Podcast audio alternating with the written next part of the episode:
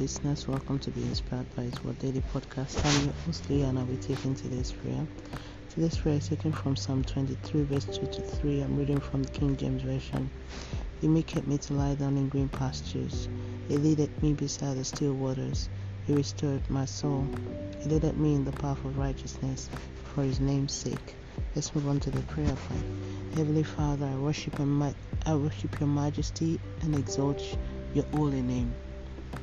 King of Kings, thank you for this amazing new dawn and grace of life.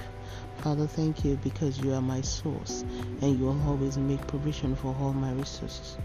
Lord, thank you for leading my life in the direction of destiny fulfillment. Lord, thank you, Holy One of Israel, thank you for the new dawn of divine encounter and breakthrough in my life. I decree I shall not want or lack anything because Christ is at work in me. I decree no weapon formed against me shall prosper because God is in charge of my destiny. I decree heaven is open over all that concerns me henceforth in Jesus' name. I decree I have a new life and new encounter in all that I do in Jesus' name. Amen.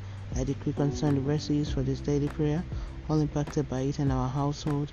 It's our turn and season for divine intervention and turn around in Jesus' name.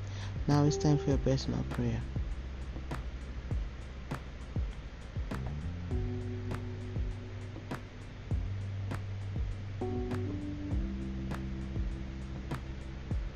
And so shall it be in Jesus' name. Thank you, ancient of days, for answer prayers in Jesus' name.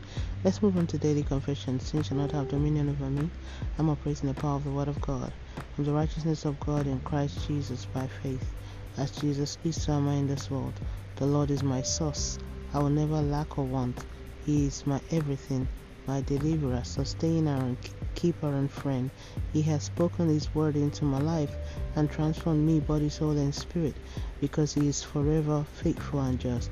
He is my God and King. Hallelujah. And that's today's prayer from being inspired by His Word. Today is the 18th of March 2022. All glory be to God. Hallelujah. Remember, Jesus loves you so much. Always walk by faith and not by sight. Don't forget to be a blessing to someone by sharing this and tune in tomorrow for another wonderful time of prayer to the glory of God and by His grace. Have a wonderful day and God bless you.